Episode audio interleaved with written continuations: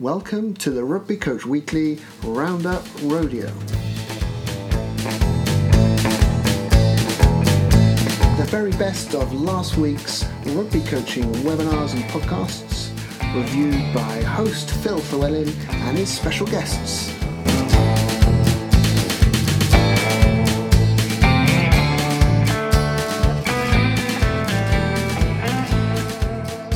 Howdy, and welcome to the Rugby Coach Weekly Roundup Rodeo. I'm your host, Phil Llewellyn, and this week I've roped in three stallions from the world of coaching. Gentlemen, if you'd like to introduce yourselves, where you're from, and what is your current role. Yeehaw!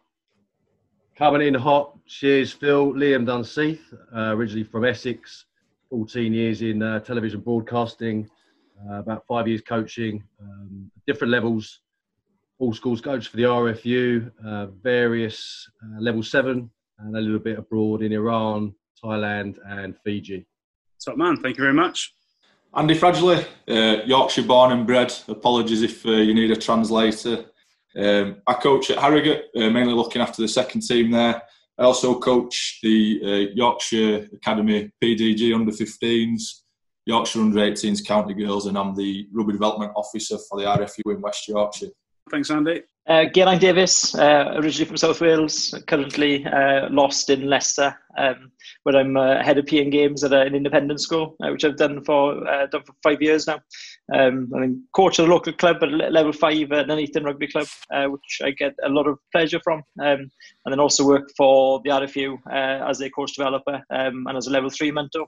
Um, and I've just finished my level four, amongst other things.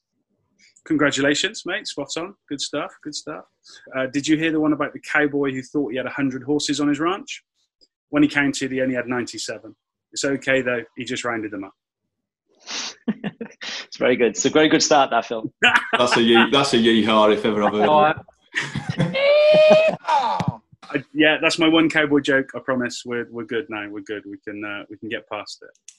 I'm going to run through the format briefly, uh, and then we can get into things. So we'll be discussing and reviewing some of the CPDs that have taken place over the last few weeks. There's obviously a lot of content out there currently, so hopefully this will be a one-stop shop for the key points and perhaps some ideas on what to go back and watch or listen to if you've missed out. We've picked a, a headline webinar on which we'll all discuss our thoughts and reflections. I then asked each coach to highlight one of their favourite listens. Uh, we'll quiz each other on what has been learned and how this might be implemented in their own environment. We'll also discuss a completely non rugby related CPD and what we might garner from that. Finally, a quick rundown of what the guys are looking forward to in the coming week. Important note links to all the content we discuss can be found in the blurb accompanying the podcast, so please do take a look. So, guys, we'll kick it off. Headline discussion, uh, something that we've all um, either kind of caught up with since or we were on for, was the uh, the RFU Tuesday training, um, which was led by Stuart Lancaster presenting on his principles of attack. So, Andy, I'll come to you first. Uh, what were your thoughts and uh, and big learnings? Really, enjoyed it. I thought uh, Stuart really insightful. I've seen him seen him a few times. Uh, he's been at Yorkshire Coaching Conference before, and he's delivered a practical session. I've seen him do a couple of webinars before, so there weren't anything too too different, but there were just some stuff that it definitely um, helped affirm, and, and just a couple of little other nuggets that I took away from it as well. I suppose one of the key bits that I took out out from it was uh, the importance of width, alignment, and shape, and how scanning, working hard, working to speed, and uh, communicating is uh, how important it is to, for us to be able to get that width, alignment, and shape. And obviously, that's all stuff that's go, happens off the ball, um, and then obviously the implications that that has for then coaching. Um, it made me think about some of my actions, about particularly how, how I coach off the ball, how, how I might be able to do that better um, how I can improve that, and especially when I'm working with a group of other coaches as well, which I normally am, is that how we can plan our co-coaching to be able to support some of that stuff that's really important. So we might have someone specifically feeding back on work rate, or we might have someone specifically feeding back on on communication or scanning. So just some implications for that were just how, how we can plan a little bit better. Next key bit takeaway I took away was uh, just decision making is key again how many decisions you make on a, on a pitch in a game of rugby is unbelievable. Linking it to Eddie Jones um, when he, on the webinar that he did on the Tuesday training is that he gives 100% autonomy for his players to be able to make decisions. Um, I found that really interesting. He's there. I like to quote that he said that he's, he's there to make them do what they don't want to do as players, because otherwise they just won't do it. And, and we're there as coaches to, to be able to support that structure. And then just thinking about how I can support decision making. Maybe think back to uh, Wellington last year. So the, the under 16s academy festival that was there, the um, they implemented a scoring system um, specifically around attack, and it was all around the, the ball player. Um, so if the ball player could show footwork and, and, or offend or a fight, then they'd actually gain points, and that was how the how the games were scored upon. So you got one point for some footwork, two points for offend and leg drive or speed change, three points for the for a fight, working working on the floor or offloading, and then four points um, for playing to space or making a line break. And, and just how how that sort of framework and by playing that modified game and modified scoring system allowed those players to be able to develop some of their decision making, especially in attack when they're ball carriers. Um, so I suppose just the, takeaway for me for that was actually how I can implement uh, some of those scoring systems within within my own coaching, and especially you know when we when we're playing oppositions especially age grade, uh, you know, kind of speak to the opposition coaches. Can we agree? Yeah, let's let's score this game on uh, this way rather than you know just the uh, old-fashioned way of just scoring tries and conversions and penalties and drop kicks. You know, we we can definitely be a lot more creative around supporting our players to become better decision makers. And then the last bit I just took out of it, um, especially with the Tuesday training from Eddie as well, was just the emphasis on personal development and um, the passion that they both showed. So I, I watch a lot of rugby, but I'm very mindful now that I probably watch it and I don't analyse it enough. And that, that's definitely going to be an action for me now is going away. Can I analyse more rugby? Can I utilise the resource like Coach Logic that we've got? You know, we're all able to access that for free for a few months. So, you know, can I, can I be using that to help support me? And can I carry on sort of understanding myself as a coach as well, my own values, behaviours, and that's that's definitely going to help drive that personal development. Really nice points in there. I've, I've definitely got a follow up question to come back to you on, but uh, we'll go to uh, Geraint for his uh, his thoughts on uh, on Stuart. Yeah, I really enjoyed it. Um, I liked the I liked the manner that he delivered in. I thought he was really positive, uh, and demonstrated his kind of his love for the game. Very very honest and very authentic, which is a, a word that definitely stands out for me in the last couple of weeks uh, in terms of coaches just knowing themselves. Um, and you could see the his his confidence in himself and his belief in himself is is, is, great to see. And, and I suppose that's uh, that's particularly positive given the, you know, the where, where, he came from with the, with the, England World Cup in 2015 and the transition he's made since then. So it was it was nice. It was nice seeing uh, that kind of um, that kind of development of a of a coach. I think some of the key things I took from it knowing your, knowing your team uh, and using that to find ways to score. I mean, as a as a start point, simply finding the best ways for your team to score tries sounds like the most simple concept in the world, and yet it's it's, it's pretty fundamental. So I was uh, I was really pleased that that was that was right at the start of what he's focusing on. So when it, when it comes to the way that they set up their field, the way that they'll play in against one team or another, it is it's it's adaptable and I think that's probably when you look at Leinster and the way that they play the game, that's probably the thing that stands out for them in comparison to a lot of other teams, is that there is no single Leinster way. The Leinster way is the way that scores tries, and, and, that, and that, came across really nicely. It was actually uh, it's interesting. He was talking about his phase play code um, and how uh, how simple he keeps it for the players and allows them to make make decisions within that. I mean, that's that came across really strongly, I thought, and particularly some of the clips that he showed, um, of some of the training footage, and he talked about different games that he plays dependent on on outcome. Is probably quite refreshing for a lot of coaches and uh, and the tens and elevens. You, you play the same games. You know, we play play offload touch and we play retreat touch, and it's, it's the same games, but being played with real real good intensity. I, am being very aware of what the outcome is, and uh, and that just that came through all the way through his presentation. Uh, every every action is goal directed. There's no um, there's a, there's definitely a purpose, very purposeful activity, and then being able to transfer that into into gameplay. Um, so yeah, it was, uh, was impressed across the board. A lot of things that Brad just mentioned. Uh, def, definitely agree with those uh, with those points. Um, indeed, using tries as a metric, um, it's again uh, it sounds really obvious, and yet uh, it's, it's a pretty good measure of, of how your team are playing the game. How many how many tries are you scoring compared to the teams? And obviously showed his graphs of uh, of how many tries they scored in certain seasons, and is measuring a lot of success at the fact that they're scoring more tries now than they were two years ago. And that's that's, that's pretty that's pretty honest, uh, and it's it's also it's, it's, quite a challenging target to, to set yourself to be who scoring more tries than your opposition, and indeed more than more than other teams.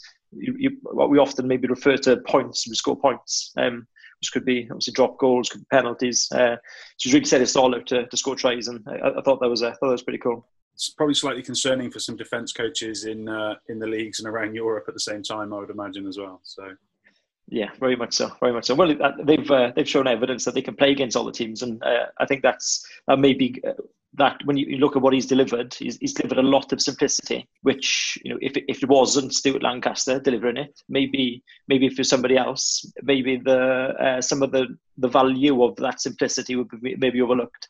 Uh, the fact that he's he's done it at the top level of the game, won European Cups, won Pro 14s. Uh, it, it has real value to, to simplicity uh, and how, how keeping things kind of really principle based, uh, the, the, value of that. Uh, Liam, we'll jump into you. Yeah, I mean, wow, is there a more experienced, uh, knowledgeable coach out there of his age that also seems to be as happy as and, uh, and content as Stuart seems to be at the moment? Geraint just spoke about the, the, amount of things that he's won, but he's also let's not forget the amount of failures, and he's bounced back from that and um, striving to to improve and get better, isn't he? Look, I've seen a few of his uh, webinars and, and listened to a few of his podcasts, and you've got to ask the question: what sort of three outcomes do you want from any presentation or public speaking or, or anything you present, uh, whether it's a webinar or a speech? And I, if you'd liken it to our national broadcaster's mission statement, which is possibly to educate inform and entertain. If you can nail all three of those i think you've uh, you've got a good framework to work with. So i've broken my takeaways in, uh, down into three sections. So the first one is quite simple. When i do a webinar when i'm participating or observing as a coach development as a, as a rugby coach i um i use the framework start stop keep. So nothing i've made up um, a fantastic coach gave me that uh, piece of advice, uh, which no name calling, no name dropping here, otherwise I might get a yeehaw. Plain and simple, start, stop, keep. So I go into every webinar uh, with that in mind. Uh, my second takeaway would be around information. If you look at the amount of information that may have been on that, um, that webinar, I would certainly, uh, I would say less is more. I think we have to layer up the complexity of the information throughout a presentation or webinar, and also to summarize in three points. If you look at any webinar or presentation, uh, sorry, presentation in a web- webinar, you're going to learn things visually, auditorily, uh, and reading stuff. Obviously, you might write stuff down while take while you're taking notes, and then by doing, you're going to go away and apply that, uh, the things that you've learned. And visually is going to be the text. There's plenty and plenty of text uh, you might learn through stills, videos, symbols, or even icons. So, so there's a visual learning there. Um, now, the glue for me is is the tone and the charisma. You've got to sell me the idea. You've got to sell me the concept through through how you are, your demeanor, and your charisma. Otherwise, I'm going to struggle. You've got to sell me that idea. And uh, my third point is, uh, I think we need to apply what we're going to endorse. So if we are going to quote these authors, you know, Five Dysfunctions of a Team, Legacy, Sapiens, Chimp Paradox, whatever, Tales of the Unknown Rugger, I've read half of them, half of them I haven't read. We've got to apply that to our environment. If we're going to be that ambassador, it's got to be applicable to our purpose. And I want you to present to me examples of how you've done that. How have you overcome conflict of fear or absence of trust. You can't, otherwise, we're just quoting um, from textbooks. We've got to make it our own and give examples where people can actually anchor in and relate to that through a narrative. To sum up my three takeaways, would be start, stop, keep, information, and applying what you endorse. Great stuff, guys. I'm going to throw some questions at you, and then I've no doubt you've probably got uh, questions for each other on on what the uh, the learnings and things were. Um, Andy, so scoring differently in games, uh, what what do you think that looks like in in a club environment? How how would you actually going to go about implementing that? And uh, my initial thought is it's a brilliant principle, but are there going to be challenges for coaches when they're trying to watch everything in a game? How, would you have you got any thoughts on how you actually might kind of structure that that different scoring method? Yeah, I, th- I think it's, um, it's it's how you work with your co-coaches, and in particularly in the age grade game, how you can engage some of your parents as well. So something really simple that everyone uses is just clickers. So you know, can I have one person measuring the amount of times, uh, you know, and if we use the Wellington uh, scores scoring system, for example, can can uh, can I have a parent that's scoring when someone does a piece of footwork when they're carrying the ball into? Uh, can can someone score when we see them uh, with a fend and a leg drive? Can someone score when we see someone fight? And can we someone make a score or a note when we see someone playing to space or making a line break? So, you know, that can be use of a clicker, it can just be a use of a, a pen and paper, but it's just about using the people that you've got around you and the resources. I'm sure it, the majority of people, if you say, look, we, we're going to try this because we're using this scoring system because we, we believe it's going to help develop the players. You say you say that to any parent, they're gonna they're gonna be 100% wanting to support that because you know you you're trying to develop their child um, so, so I think we uh, we can just be definitely smart around how we use the people that we've got around us. Love that. Really good answer. Really good practical information. Awesome. Uh, question to all of you, but I'm going to ask it to Geraint. So, how much of the pro level and, and Stuart obviously is, I, I think for me, the best thing about his introduction was he said he's he's worked from you know under sixes under sevens at west park all the way through to to international rugby and, and everything in between so I guess the big question is how much of what he refers to in the pro game is relevant to the majority of us that work in the community game. Because it was quite interesting for anyone that did see it, the comments on the, the first Tuesday night session. I mean, he had pro coaches in there, but he had mums and dad coaches of under sevens, under eights. So I'm wondering what, what, what are the general thoughts on how we take something that's designed for international quality players and, and apply it to a, a Sunday morning. I definitely think that's a, it's a challenge, uh, and it's probably not um, it's not straightforward in terms of you just you look at it and you think, oh, I, I can apply this to my own environment. There's, there's probably a few steps in between. Um, I mean, uh, I would I would suggest if any coaches uh, in the junior age groups, particularly, are going to listen to it or have listened to it, discuss the concepts with, with some of the coaches from your age group. Um, it's uh, it, it, can be really challenging. I think one of the things that he did really well is when he talked about the games and he named the games that he played, and in fact he showed them up on the screen they were they were pretty representative of, of what most coaches would play, and he, and he, he described them. Um, what he may, what he maybe didn't do as, as much job as, as maybe uh, maybe could have done when he talked about the different ways to score. I mean, he, he didn't go into much detail uh, as to what he was referring to there. Um, he has done elsewhere, so he's, he's, he's talking about uh, kind of if if we need to play an offload game, we can play an off, offload game. If we need to play a game that's, that's through the middle, uh, pick and go style rugby, they, have nailed that. Um, if they need to play a kick orientated game, and I think that's what he was alluding to with with the Scarlets example.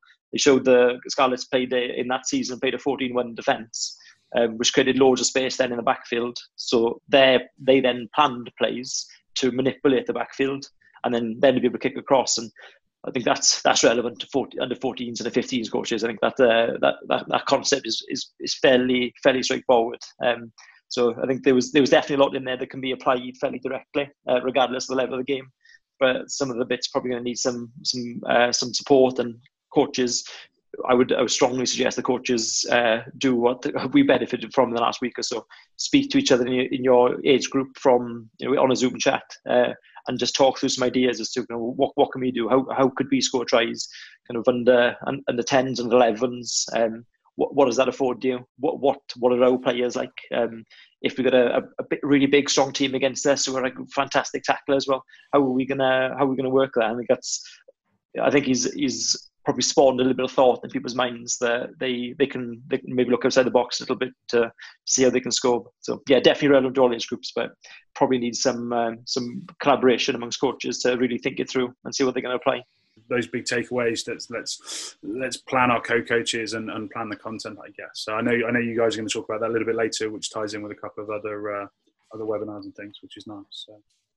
I think just on that, Phil, one of the big things for me is that you know Stuart opened up about speaking about your on-field and off-field philosophy as well, and you know a lot of a lot of Stuart's.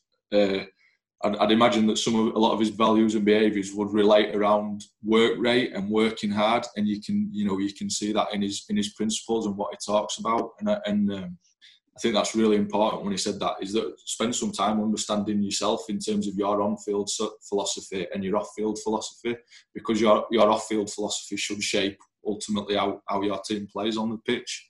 His off-field philosophy would be his, his values, um, his behaviours, uh, everything that sort of uh, the stuff that's important to him. And then the on-field stuff would be more related to strategy, how we plan to play the game, how we're going to try and play and ultimately, I think how you what your off-field philosophy is should help shape what your on-field philosophy is as well. So if you believe in work rate and you know you're dedicated, and that's part of your off-field philosophy, that's going to transfer to your on-field philosophy as well. And you can see that with, with how he speaks and how he coaches. You know, he's famous for his uh, his sessions being so high intensity, um, and, I, and I think that that links to links to his philosophy and his his underpinning values and beliefs. Yeah, and I think it's important on uh, on that intensity that brings to sessions. I think um, there's maybe a perception that coaches need to, to stand back and, and watch, uh, and they don't, they don't, get too involved in a session, uh, which you will definitely do for parts of sessions. Um, but you watch those guys coach, and they are they are bringing intensity to the sessions, uh, and they are unapologetic. Uh, I think there's there's a lot lot to take from that. Um, there's there's moments where you'll stand back and there's moments where you'll be quiet uh, and you'll just observe in silence and you'll allow things to go on um, but there's moments where you'll you'll you'll bring some fire to the session uh, and you you'll really drive standards and, and drive intensity and I think um, with his because he's pretty authentic he's uh, he, he, doesn't he's not afraid to to bring that across in, in what he does and uh, even the video clips he showed he was, he's pretty heavily involved with with what he was doing so uh, yeah pretty pretty cool approach Liam, how would you apply some of the things he was talking about in in your kind of current environment or your next coaching environment? What would that look like to you on the grass? He did his own work on Toulouse, didn't he? Let's be uh, let's be honest. He was um, really excited about how Toulouse attacked. So if I was going to have a takeaway from that, I would certainly um, look at the how we could improve our defence uh, to counter that. You know, I, have been spending um, some time pen to paper and uh, throwing around my ideas to various coaches online, uh, people I know personally. Always welcome feedback, and it's and then it's back to the drawing board. So for every attack coach out there that uh, thinks that they've nailed it, there's always a defence coach around the corner who's got a, a better game plan. As long as I and, and everyone else uh, continues to, to remember that, you know, it will only help grow the game uh, and make and make that better. So I would uh, certainly look at how we can improve our, our defence to counter Toulouse, which uh, I'm sure he, he's done, but obviously couldn't um, share with us for, for obvious reasons. I, I, really like the fact, um, and all credit to the RFU that they've got him back on in two weeks' time. I think he said to to look at defence. So yeah, the, the fact that it's not necessarily a defence coach coming in to, to offer a different side of the ball, that he's the head coach, he he's got to be coaching both sides of that and everything in between. I think is really nice, and it would be a great question. I'd love to ask him is you know how would he beat his own team? So is is he is he setting his D up in the way that would stop his own attack, or is that just all about everybody else? You know, what, what's the balance then of of principles or process, and, and what that looks like in their environment? So, uh, yeah, a couple of weeks time, we'll uh, we'll hopefully get a, a, good opportunity to to sit and discuss that in some detail as well. Uh, gents, we'll move it on. So, keen to get uh, your insight into um, possibly some of the the other content that's been around. There's a there's a heck of a lot of stuff out there. So actually, this will be good to to quiz some people on and uh, give us a little bit more detail. So Geraint, we'll come to you first with uh, with your other content for this week. Yeah, there's been there's been loads out there, isn't there? Uh, we are spoilt for choice. Uh, the one I've gone for is Warren Abrahams, um, and he talked about great practice design uh, particularly the sevens game. Uh, I think applicable to the 15s game definitely, um, and definitely applicable from kind of your mini and juniors all the way up to uh, up to the top level.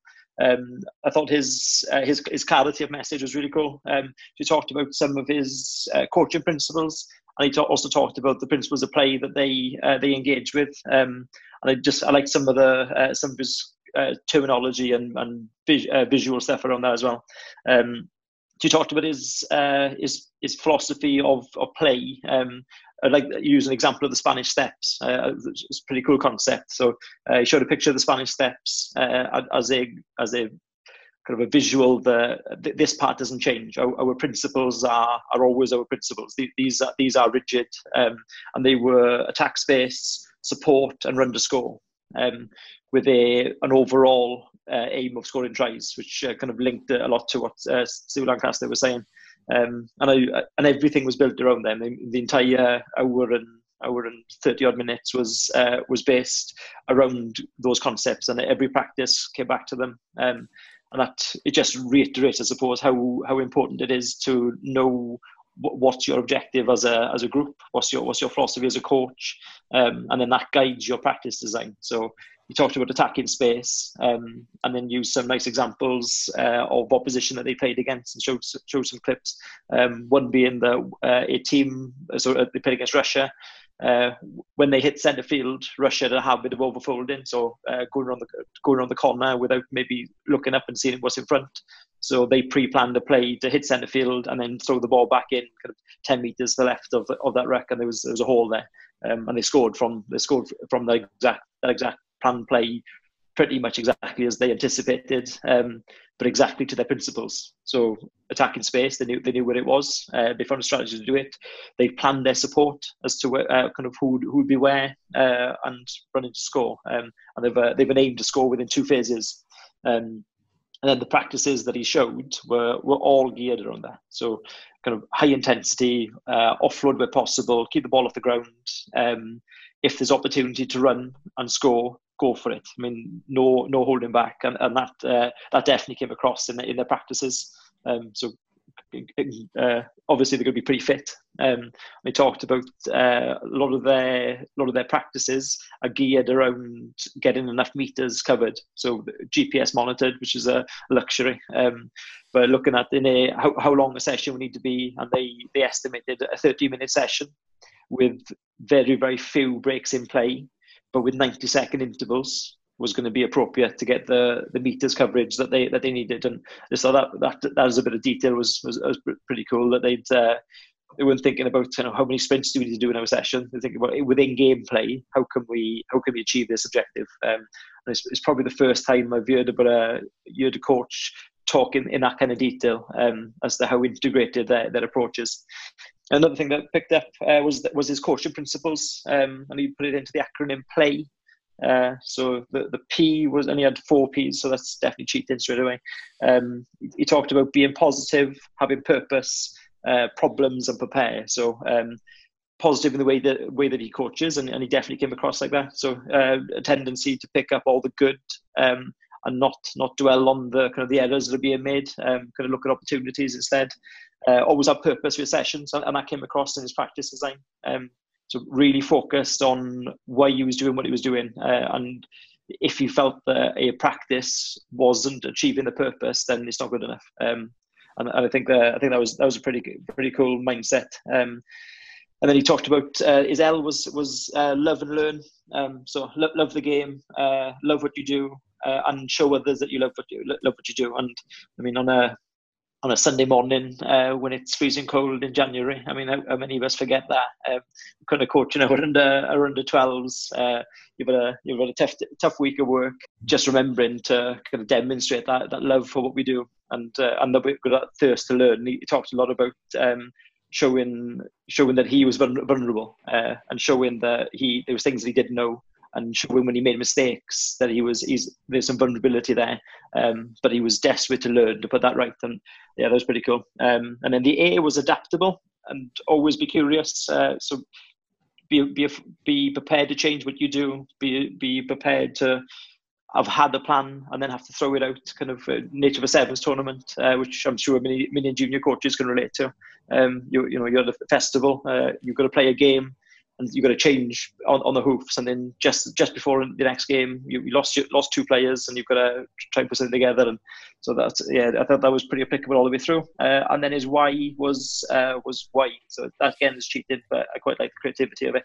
Um, so uh, kind of why do I do it? Why why am I coaching? And, that, and his his way was to inspire and develop people. Um, and I like the people bit. Um, the I think that that small nuance is, is pretty important. Uh, rather than players focused, it's people focused, and um, it's easy to talk about that. But uh, I think having good relationships with his players was, was clearly a, a central point of what he did. So uh, yeah, clearly by the length of time I've just spoken, uh, I enjoyed it a great deal and, and took a lot from it. I, I, thought he delivered it really well. Just, just his manner. If, if, anyone listening has come across him, you'll know that that what he says is is very very much what he does. He absolutely lives and breathes it. So I guess my question on that is is how important do we feel planning is? Uh, if you're a you know a junior coach and you've got a full-time job and, and you're coming in on a sunday morning or a, a tuesday night or a thursday night or something like that you, actually is is planning something a lot of people do or do they have time to do? And actually what's the what's the impact maybe of, of not prioritizing planning? I'm always a big one saying actually you you've got time you've just not prioritized it. And that's absolutely fine. But i, I do wonder whether that would remove potentially some of the frustrations that, that people get or have with coaching actually if they planned a little bit better and, and then you know adapted and changed that nearer the time. But i'd be interested in what your guys thoughts on how, how important do we feel planning is? Yeah uh, my my perception is if uh, if we can help coaches, particularly the mini and juniors age groups, and we're definitely all the way through. Actually, uh, it would be to help them find strategies to plan. Um, Warren talked about the fact that he, uh, he, a lot of his planning's in his head. He doesn't write much down. So you know, and, that works for him. But he's pretty uh, he's pretty focused in on a, a, particular role. So maybe there's not so much maybe there's not so much distraction. Maybe he, he can he can survive with that. Um, some in fact there was in a discussion the other day with coaches talking about kind of best ways of uh, of sending information out. And when personally I, and I've, I've probably been this way for a number of years. I write it down with a pen and paper um, and it doesn't matter how scrappy that piece of paper is. It doesn't matter what it looks like uh, or whether it's just pictures. Um, I honestly feel that I deliver better sessions when I, there's some form of planning there's some kind of intention as to what I'm trying to achieve and as you say that allow for kind of change along the way as well I've heard a, uh, a, quote. It might not be, it might not be quite right, or I've written it down. But a plan is useless, but the process of planning is essential. And I think that's the thing is that saying this is exactly how I'm going to do it. That's you know, no no plan ever survives uh, its first meeting with the enemy, but the actual process of going through the planning and thinking, well, what might happen if this happens, or what might I do if I see this, is is is crucial. So I think you've, you've got to have you've got to go through the planning process, but don't be too worried about what the actual plan that you've got is and what it looks like. Just the mm. fact that you've gone through gone through it, started to think about what could happen, what might happen, and then what you might do off the back of it. For, for me, is the real important part. Yeah, definitely. Uh, it's Dwight Eisenhower, 1957, New York Times, by the way, that, that quote. Oh, is it? Uh, just just roughly. um, I think it's good knowledge. That that's definitely a yeehaw for that knowledge. you can Google that one. Uh, but I, I, think the concept is absolutely smack on. The you the plan that you got clearly it's not going to run like that. Um, but the fact you've got the plan allows you to adapt, uh, and that that, that goes for on-field stuff as well. I think uh, having having intention and what it is you want to achieve, being goal-directed in in your behaviour, allows creativity to just to, to blossom. Uh, you'll get you get loads of ideas from it, but because you've thought about it before. Uh, and just be open to. I think probably the worst, the worst sessions we ever deliver are the ones that are over planned um, to the point where there's there's no possible room for flexibility, uh, and you just assume that it's going to go that way. Well, it don't work like that. that this is the reality of uh, of coaching at, at, every single level. Um, Andy, we'll stick with planning because I know uh, your your webinar was uh, was a kind of a planning based one as well, a little bit different. But if you want to introduce that. Yeah, no, mine was the uh, uh, the Magic Academy webinar with Danny Newcombe and Ed Hall. I'm cheating because it's probably a, it's a couple of weeks ago now, so it's not one that's massively recent, but it's still able. Uh, people are still able to watch it on Coach Logic. A, uh, there we go. I've been waiting for that all night. We waiting for the name drop, fellas. yeah, just just some of the some of the takeaways from me. we're just thinking about as, as soon as you start to plan, you, you're planning based on your previous experiences, and then you and then you're starting to imagine how you think it will go. And I, I suppose you're already forming a bias towards that session. So how, how can you plan to be flexible and to be free and, and so that you are able to adapt your session? Um, I suppose linking it to uh, the webinar with Eddie as well, he, he spoke about um, training being representative of the game and how many activities of each type there are. So you know if we've got six lineouts in the game, why you know should training involve six lineouts? If we've got four scrums, let's involve four scrums in training. Um, so just making sure that whatever you practice is that it's it's representing the game because ultimately we want play, people are going to get better at playing rugby by playing rugby. A big one for me, and then it left me thinking about it. It takes longer than you think uh, for for uh, for transfer, so for learning to transfer, and it just got me thinking about how we can almost measure some some learning outcomes potentially uh, how, how we might put some in place, how we might pl- plan those learning outcomes uh, and, and, make sure that they're measurable so we can see if there is some learning taking place. My three big takeaways from it um, would be plan for interaction as well. So I think I think coaching it's massively psychological. Um, it's about understanding who your players are and their wants and needs, especially if you've got a group of coaches understanding right well which person might be the best person to work with the with this particular group or this particular person. Um, you know, we talk about coaching on the run and a lot of one-to-one feedback, and I think you can plan your co-coaching around that. That doesn't mean that's exactly, you know, this person's going to say this at this moment. You know, that's actually there's there's some there's some shape there. There's some plan in place. Uh, so a big fun, big thing for me would be planning uh, planning for interaction and especially utilising co-coaches around that. My second one would be planning coaching behaviours in detail. So I think coaching behaviours is a really interesting one. You know, thinking about some of your house skills. So, do you use freeze frames? Do you use rewinds, etc.? Do I change the scoring system? Actually, understanding rather than putting them in place. This is how the session is going to run. Having again having that understanding. If I see this, this is what I might do. Or if I if I see this, then this is what uh, this is the behaviour I might uh, use then. But and I think with that, then you've you've also just got to have an awareness of your observation bias because again, as soon as you start to plan, you, you're already forming a forming a bias almost. And again, just can we measure can we measure that learning? So a really good example again, just link it back to the Wellington uh, scoring system that we use. If, if we use that scoring system for a number of a number of weeks, a number of games, actually, would we be able to see some transfer from training to the games? We'd definitely be able to measure that and see whether players are getting better are they getting better at fighting? Are they getting better at sorry, not not fighting? Are they getting better at fending? Are they getting better at using the footwork? And then are they getting better at fighting on the floor to be able to get the ball back to their, their team? Freudian slip of the insight into the Yorkshire off-field program. They were just scrapping well, time. Apparently, it's, fr- it's Friday night, isn't it? So you know.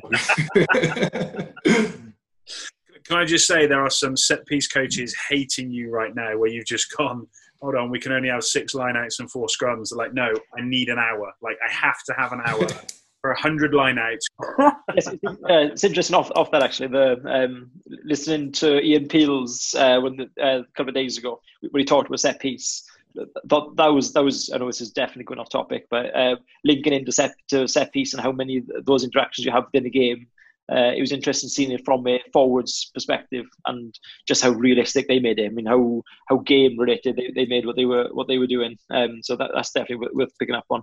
But uh, I, I think if anyone's going to watch this, uh, the the Ed Hall one you've just been talking about, um, if there's if they've only got ten minutes, listen to that uh, Ed Hall's introduction where he talks about the kind of philosophy behind planning, as you say, the the planning for interactions. That, that's uh, I think that's a master stroke. I mean, that that alone was a was a huge takeaway for me just when I, I, now think about the way I, I sit and plan my sessions, at no point have I sat and planned how I was going to engage with my players, uh, where I was going to stand to make sure I can engage, rather than like what's my rules going to be, uh, what, what, happens when a touch is made, um, which is important, obviously.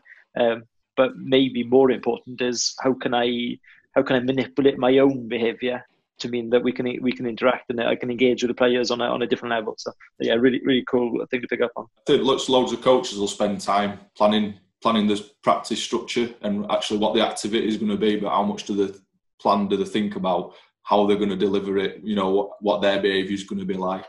Um, and I think yeah, that's just it's, it's, probably more important in all honesty than actually what the structure is and what the activity is.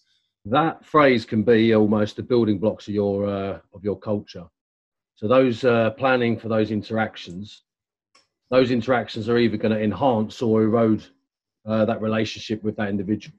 Yeah, very true. Very true. It's um, it's something I've definitely not paid enough conscious attention to. I mean, subconsciously, or you know, you're going to be interacting with players. I mean, it's it's, it's part and parcel of a session to do so. But I mean, you you could conceivably go through an entire session uh, with your kids or with your adults, uh, and only talk to them to give feedback, to ask questions, to explain the rules of an activity with actually not a huge amount of other uh, really important interaction of how you feeling, how you finding this, like you, uh, how, how, how, stressful was that last week we did? That, that looked quite tough. I mean, just even thinking uh, a little bit more detailed about the, the, the cultural aspect of it, of really understanding your players is in sessions a pretty pretty cool time to really get a, a, perception of how they feel and how they think.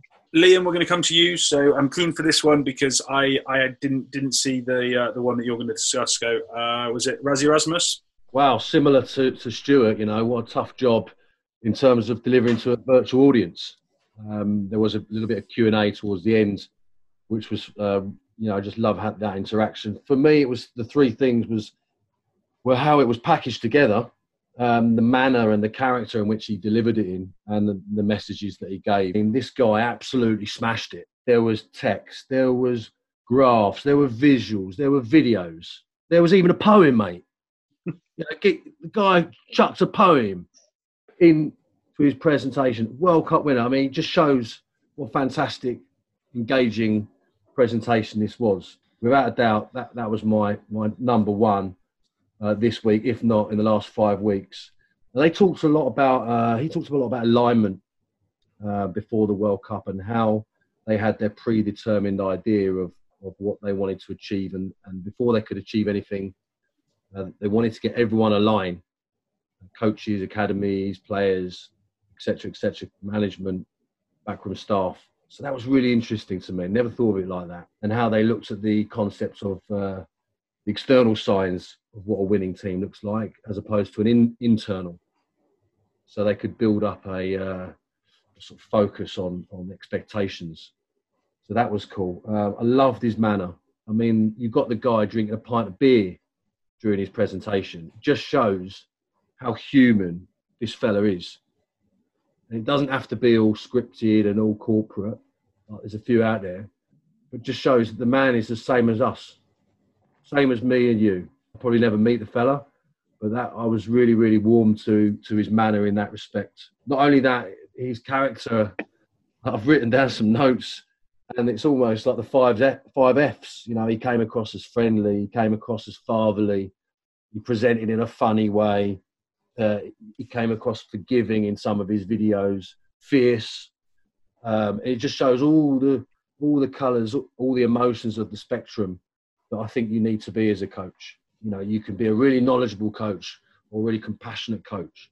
I think you have to cover all all those. And um, you know, the Rainbow Nation. Well, he's got the rainbow of skills and uh, attributes as a World Cup winning head coach. But the message he gave um, in terms of players that give sacrifice, players that are determined, players that work hard, and then the circle that where a player becomes entitled, feels that they become entitled. So he said that's a normal process and uh, it's natural. It's it's having the willingness to to change and to be aware of how you can uh, come out of that cycle because it's only a natural cycle. But just really really interesting those three points. You know, as I said, um, how it was packaged together in the actual presentation, the manner and the characteristics and the messages that he gave.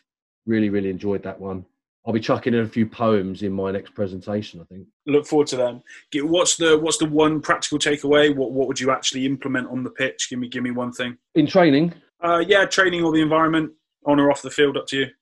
I mean, he he ended. He I think it was towards the end. He ended with a fantastic video where they they they spoke about failure, uh, and they spoke about the the challenges that they were going to face against England. I don't want to spoil it, but he said it's okay. You know, it doesn't have to look rosy. It doesn't have to look beautiful. And we we've heard loads of guys in this country um, say, you know, if, if a training session looks uh, beautiful and you know uh, everything's hunky dory, then it's obviously the players, have, the coaches haven't been challenged enough. So um, so they left the session where it was a little bit gnarly and a little bit bitty, and possibly a bit ugly. So uh, my takeaway is to, to apply that and, and you know five to nine uh, to say enough's enough. Um, well well done. You worked hard. Let's get in let's uh, call it a night. I love that. I have a real issue with this. Just one more because we didn't quite finish on on the perfect, you know, perfect play or the perfect run through or the. And, and I mean, yeah, uh, that that really really grates me sometimes, and and I can understand why players want to want to feel good. Whether one you know one final run really does add a huge amount to your confidence on a Saturday or a Sunday. I'm not necessarily convinced, but I also do wonder if you finish on a bad one, does that maybe give you even more motivation to to start the game positively and and implement? So yeah, that, that's yeah, I'm definitely gonna have to think on that. And uh, if if Rassie's saying he's happy to leave sessions with a with a bit of um, yeah, a bit of niggle or a bit of uncomfortableness, then uh, that's that's good enough for me. I, I watched that uh, that, that video. It was, it was it was pretty cool. It's pretty pretty honest. Um, I think uh, the the what Liam's just talked about the the cycle the, the cycle a player goes through. Um, I mean, we can all relate to that. And I, I love the fact that he uh, he made it acceptable. He made it okay to be that because the the young young pup who was really really driven, desperate to get be successful. The young professional who's sent trying to make their way, and make their mark. Uh, then the professional who becomes entitled, um, and you you think you made it, uh, and you just think everything's going to come your way, and then the experienced professional who gets out of that uh, and just embraces the fact that they're you know they're a role model and uh, and they got to they're never done. They've got to push on and um, making that acceptable. I mean, it's, it's, probably the first time I've heard a court really put some detail on just what what, what is not normal to us all, but we've all all experienced. Um, actually, you get out of it. I mean, you, not everybody gets out of it, maybe. Um, but if you're aware and if you're if you're determined and you're professional and you buy into that culture, you you will you will pass that and you'll be better for it. Um, and it's is a part of your development. It's not something you want to skip, really. I mean, it's it's just something you, you go through, and you maybe you appreciate uh, the value of not behaving in an entitled way because you've gone through it. So yeah, you really did make it okay, provided you push on and you become what they would determine as a, as a Springbok. So I'm going to throw one in. So this is kind of my non-rugby related one. So this this did actually come from Rugby Ontario, but it is uh, it is kind of applicable to to any sport, I guess. So is part of their research to practice webinar series uh, with Amanda Visek, uh, and she was basically discussing her fun maps research. So key learnings. It was actually just really awesome to to listen to an academic talk about research, talk about how the research was conducted and the process behind that, and, and then how they get to the outcomes, which isn't, you know, you can spend time looking at research and reading papers, and I, there's a there's a big translation part for me that I can sit and read something with lots of very big words that I need to Google to to understand. But this was really clear, really concise. So they their study has basically come up with uh, they've identified 81 fun determinants um, and then they've arranged these into 11 fun factors. So I won't go through all 11, but the top three are trying hard, positive team dynamics and positive coaching. The, the really, really interesting bit for me was actually how she talked about the language of fun and that a lot of the time it's maybe considered this kind of fluffy, free play, no coach interaction type stuff. And actually, if you then start to definitely, even if you just look at the top three, but if you look at all of the 11 fun factors, she would, she would actually be pitching this that that is in a nutshell effective player development if we engage these players in what they consider to be fun. So trying hard that, that, that could be a really physical hard session where we're, we're working on skills and decision makings. That's what players find enjoyable. That's what they're saying is that is actually trying hard was the number one response. So it, it doesn't need to be laughy and jokey and playground-esque i guess it, it, it's actually player development or fun uh, can be one and the same. They can be very different if we wanted them to be, but she is saying actually what players are identifying and this was in community players as well as kind of pathway players. It's an American study, so they, they don't kind of define it as pathway, but they that's that would be the equivalent here. And, and she was just saying they they are effectively one and the same thing, which was just a really nice take on. You know, is it fun or developmental? Is it fun or winning? Well, they they all they all become part of the same same process. Were, were there any factors in that field that you thought uh, maybe my, I don't see that much in my coaching. I'd definitely like to try and implement that more, and how we might do that. Great question. I, I mean, I, will run you through the others. So, learning and improving, games, practice, team friendships, mental bonuses, game time support, team rituals, and swag. So, I, I just think, yeah, it's a great one, isn't it? Um, Tell us more about swag.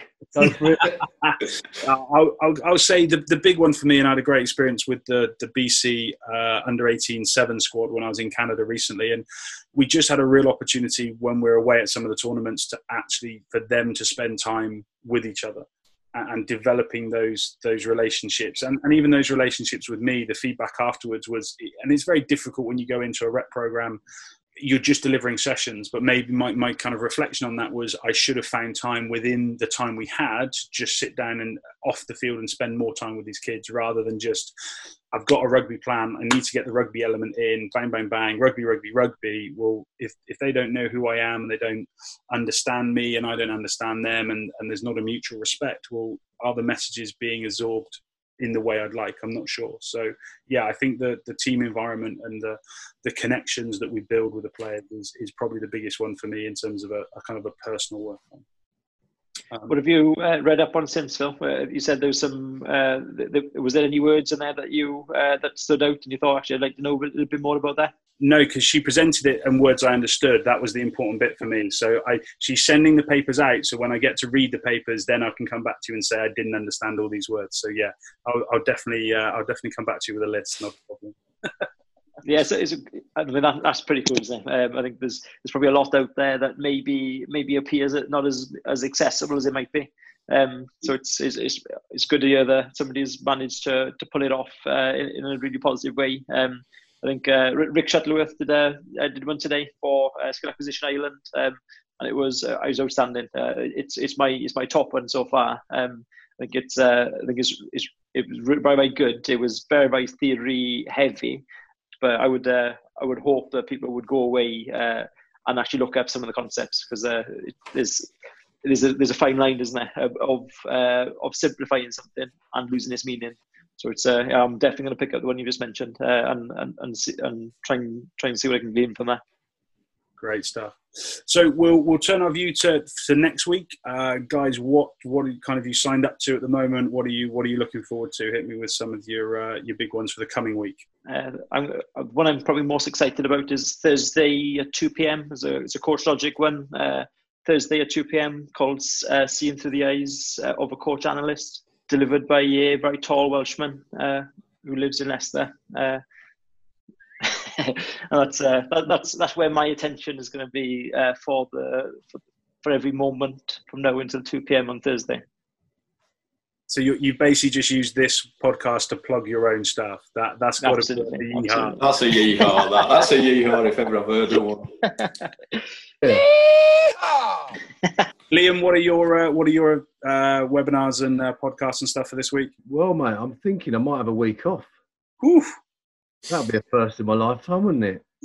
um, listen, I want to uh, go along the shameless plug as uh, as Geraint there, as uh, we've got um, fantastic webinar coming up on the fifth of May.